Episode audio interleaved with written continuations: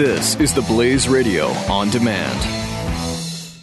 The experts at web.com want to build your business a successful website for free, just like we did for these current web.com customers. We've used and, and looked at other website designers, but there's nobody better than web.com. Web.com can build your website in as little as seven days free. Plus, we'll promote it on all the major search engines like Google, Yahoo, and Bing. If after 30 days you're happy, we'll continue to provide promotion, hosting, support, and maintenance, all for one low monthly fee. If not, cancel and pay nothing. If you're in business today and you don't have a web presence, you won't be taken seriously. Call right now and you'll also get a free .com or .net domain name for your new website powered by VeriSign, the world's leading domain name provider.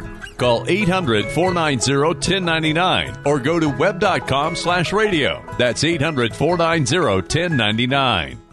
No upfront charge for site build, after which ongoing fees apply. Rights to site are relinquished when canceled. Domain included during active service, after which fees apply. The Buck Sexton Show. Very pleased to be joined now by David French. He's a staff writer at National Review. He's also a veteran of Operation Iraqi Freedom and the co author of several books, including most recently the number one New York Times bestselling Rise of ISIS, a threat we can't ignore.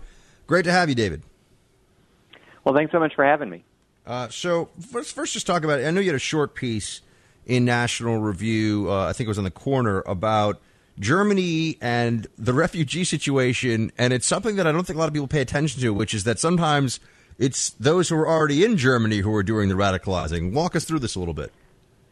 Yeah, this was a really intriguing little item in the uh, in in Reuters that basically said Syrian refugees are coming to Germany and are finding that the German mosques are too radical for them, that they are uncomfortable in the German mosques. So uh, essentially, there are two basic kinds of, just to oversimplify, two basic kinds of, of mosques in Germany.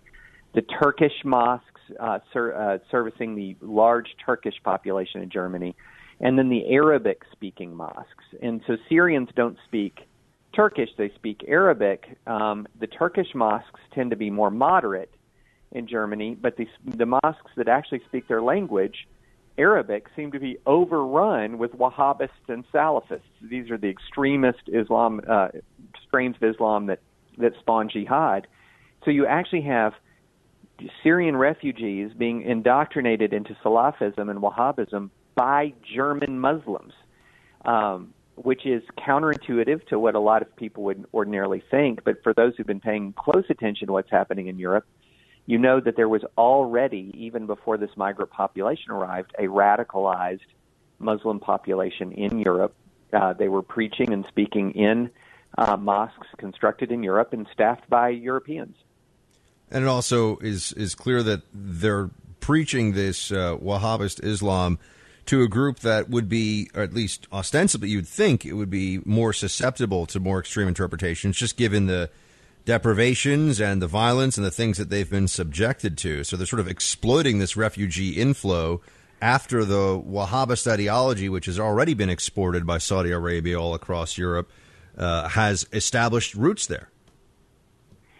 Right. I mean, and, you know, and that's one of the t- one of the terrifying things and one of the disturbing things about uh, the, our reality is that Saudi Arabia has uh, our alleged ally has been the primary exporter of this ideology, and they've been doing it for decades.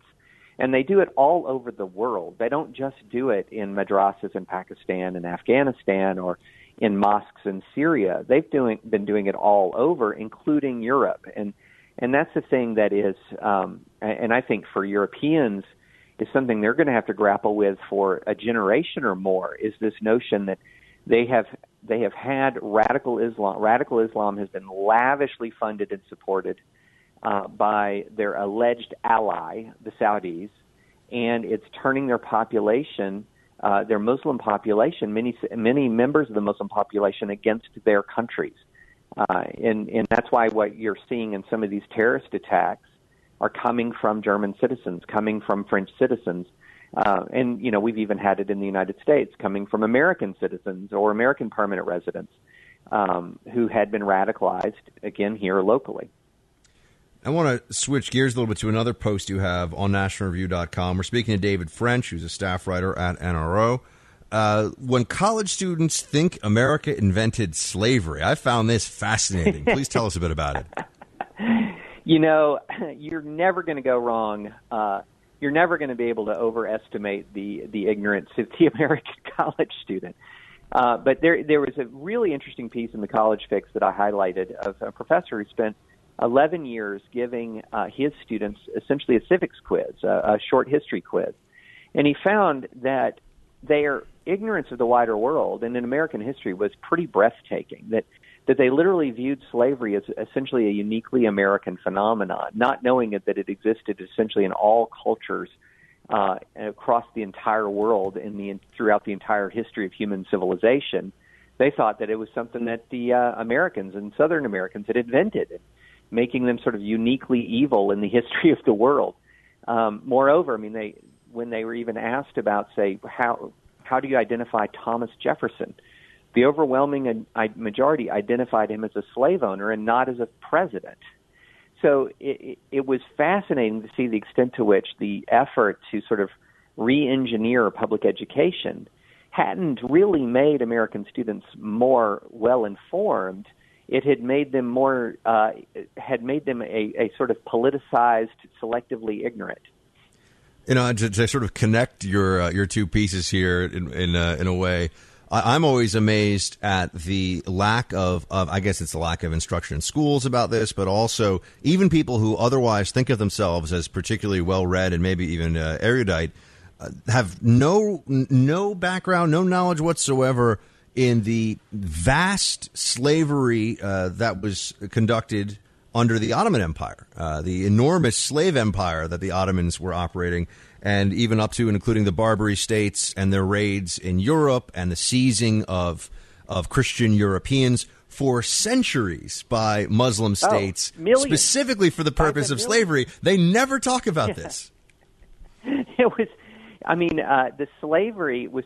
Uh, it, looting, pillaging, and raiding the southern European coast for the purpose of taking slaves was common for centuries, resulting in millions of kidnappings for slavery. Millions.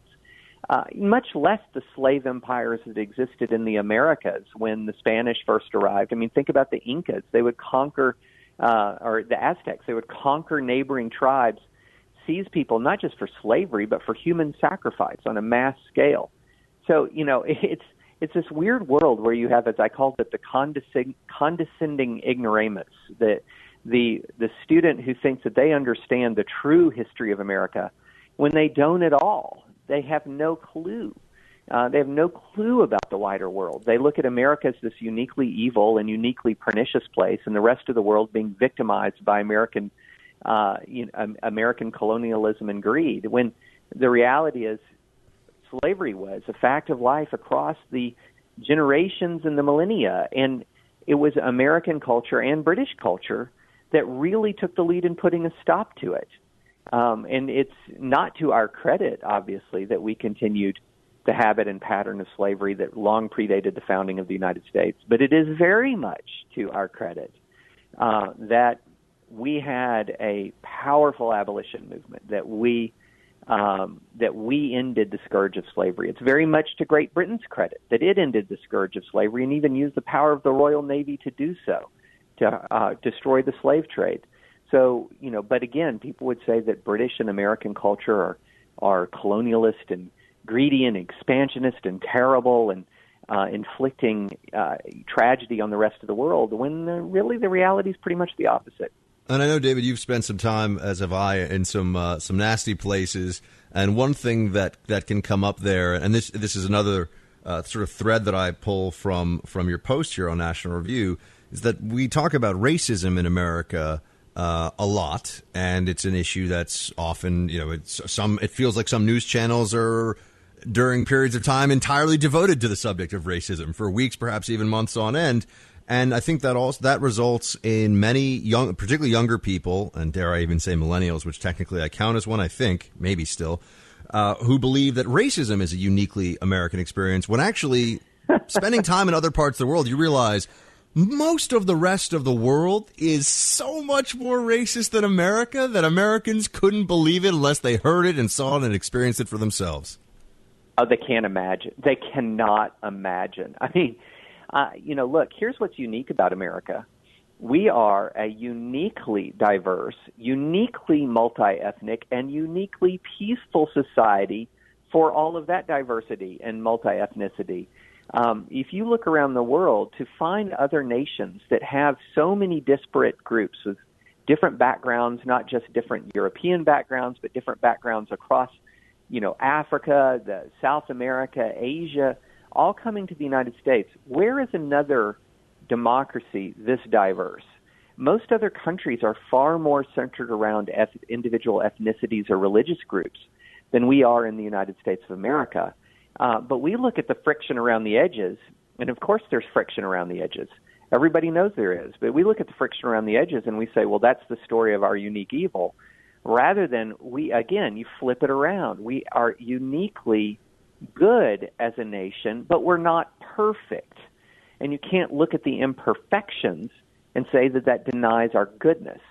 I, I think just as, as some uh, examples of what I was alluding alluding to before, uh, I, have friends from South Asia who will tell who will tell anybody who wants to know that even to this day, culturally, I mean, they're not announcing this from you know loudspeakers of political campaigns, but culturally speaking, lighter skin is often is is is considered sort of more desirable, and, and it's it's still very widespread there. Um, and they actually think it's a very strange practice in America that people would go to tanning booths and such because it's so ingrained in the culture that lighter skin is more like uh, the sort of Brahmin it goes to the caste system. Uh, the most racist things that I have ever heard in my life were uttered by well, I'll just say it. Were uttered by uh, either Muslim Iraqis or Muslim Afghans. Uh, the craziest, most racist things I've ever heard. And and it was one of those things where you know, not a, I don't want to get into a gun battle with anybody over this, but I remember being like, "Wow, that is racist," and, and, it wasn't yeah. that unusual to hear that sort of stuff. So I think that most Americans just have no conception of that.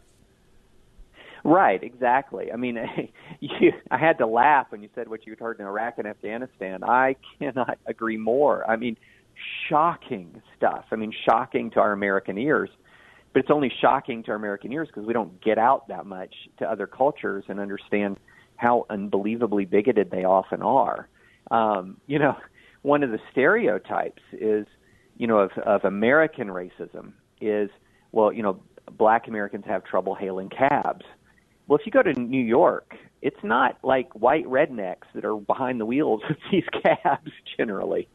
Um, There's seven. I actually know the stats on this. They're about 75 percent of them are recently arrived immigrants, and also uh, and, and, and more than half of them are from the uh, basically South Asia region, from uh, Pakistan, right. India, and Bangladesh. Right, and they didn't come here open-minded and then get tainted by American white supremacy. they came with the values that they have, and so you know it, it's uh, you're exactly right. I mean, yeah, I mean, you ne- never ask a Saudi what they think about, you know, for example, African Muslims, because there's a decent chance you'll be horrified. You will be horrified. Oh, much less never ask a Saudi or a uh, or a, um, an Iraqi what they think of a Jewish person.